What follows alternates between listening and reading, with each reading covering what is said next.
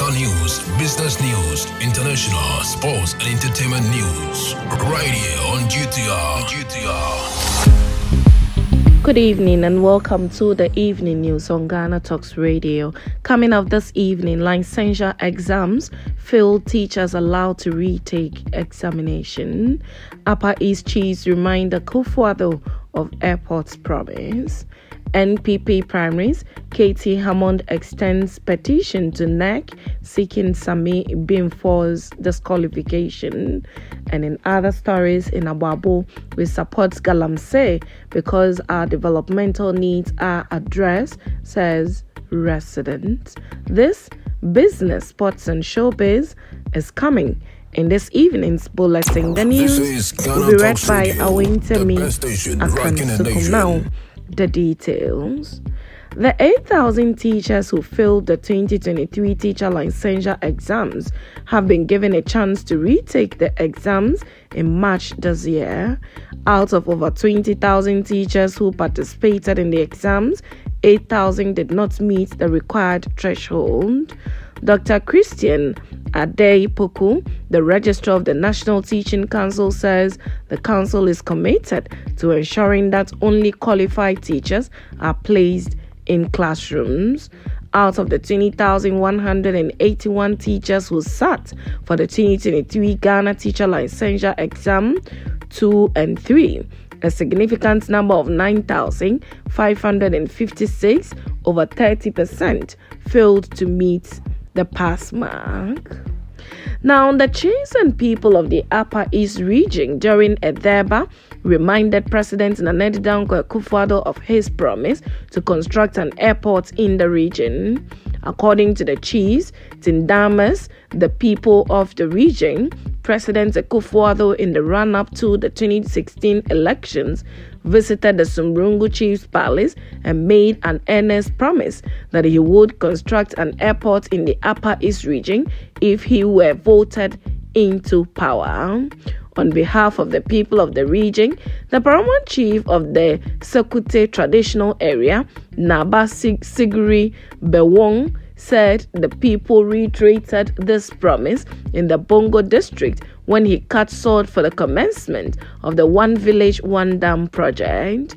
In the spirit of development and patriotic nationalism, Naba Bewong mentioned that the people of the Upper East region willingly released 7,051.44 acres at Sumbrungu community to the government for the development of an airport in the late 1970s and early 1980s, but being the only region of uh, the original 10 regions without a functional airport or any concrete plans for development, the chief said successive governments have lacked the political and financial will to construct the airport.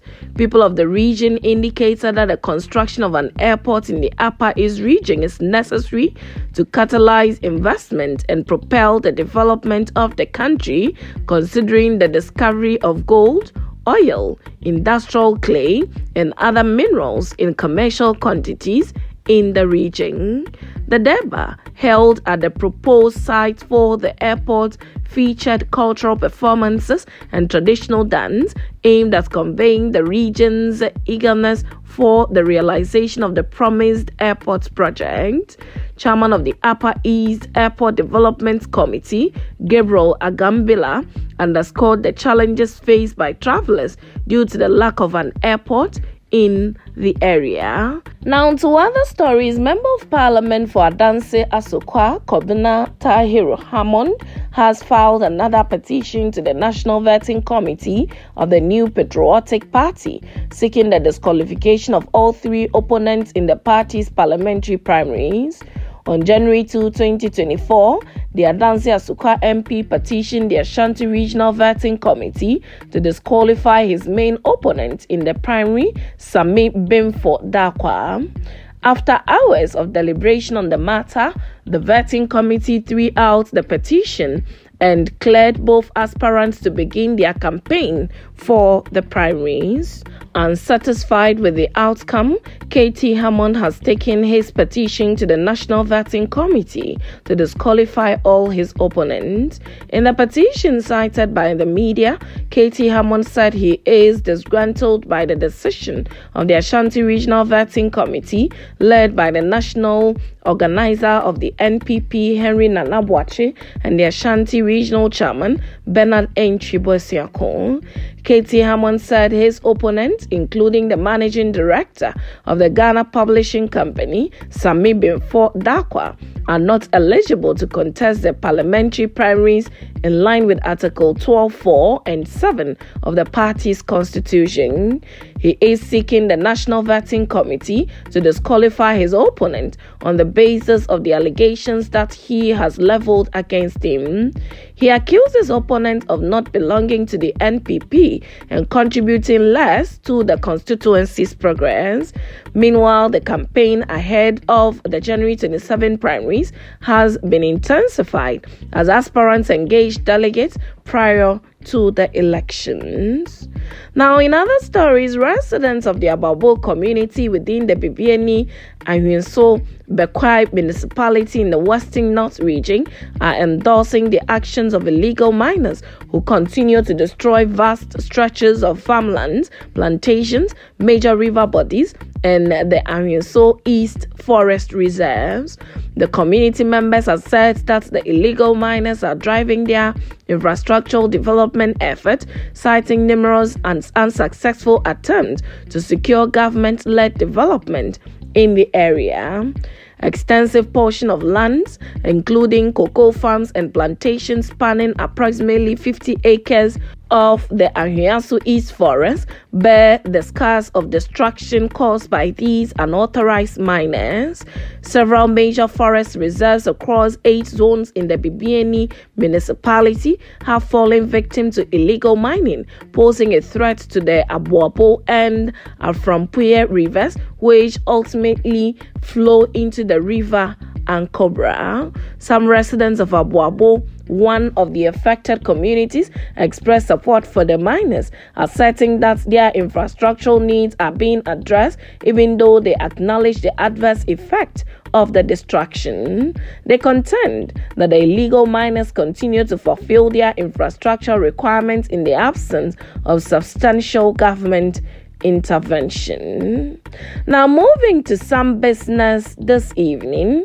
The finance minister, Ken Ofori-Atta, has described the debt restructuring deal with external creditors as a major turning point for the economy. According to him, this should help Ghana fast track the process to reduce its debt to sustainable levels. Mr. Ofori-Atta disclosed this to the media during an interview. Mr. Ofori-Atta explained that the agreements with the official creditors on the terms for restructuring Ghana's debt did not come easy, but praised the work done by officials of the finance ministry, the government, and the corporation of the creditors in reaching this agreement. This, he believes, shows that all the partners are committed to helping Ghana in restoring debt sustainability in line with the IMF's program target. In sports this evening, Black Stars defender Alexander Djiku is adamant beating Egypt in the 2023 AFCON is a tough task, but not an impossible one. He said this in his post game presser after Ghana lost 1 2 to Cape Verde in its opening game of the Continental Championship taking place in Cote d'Ivoire. Alexander Djiku played a starring role in the games and was named as the man of, man of the match, despite ending up on the losing side after making three key blocks and scoring Ghana's goal.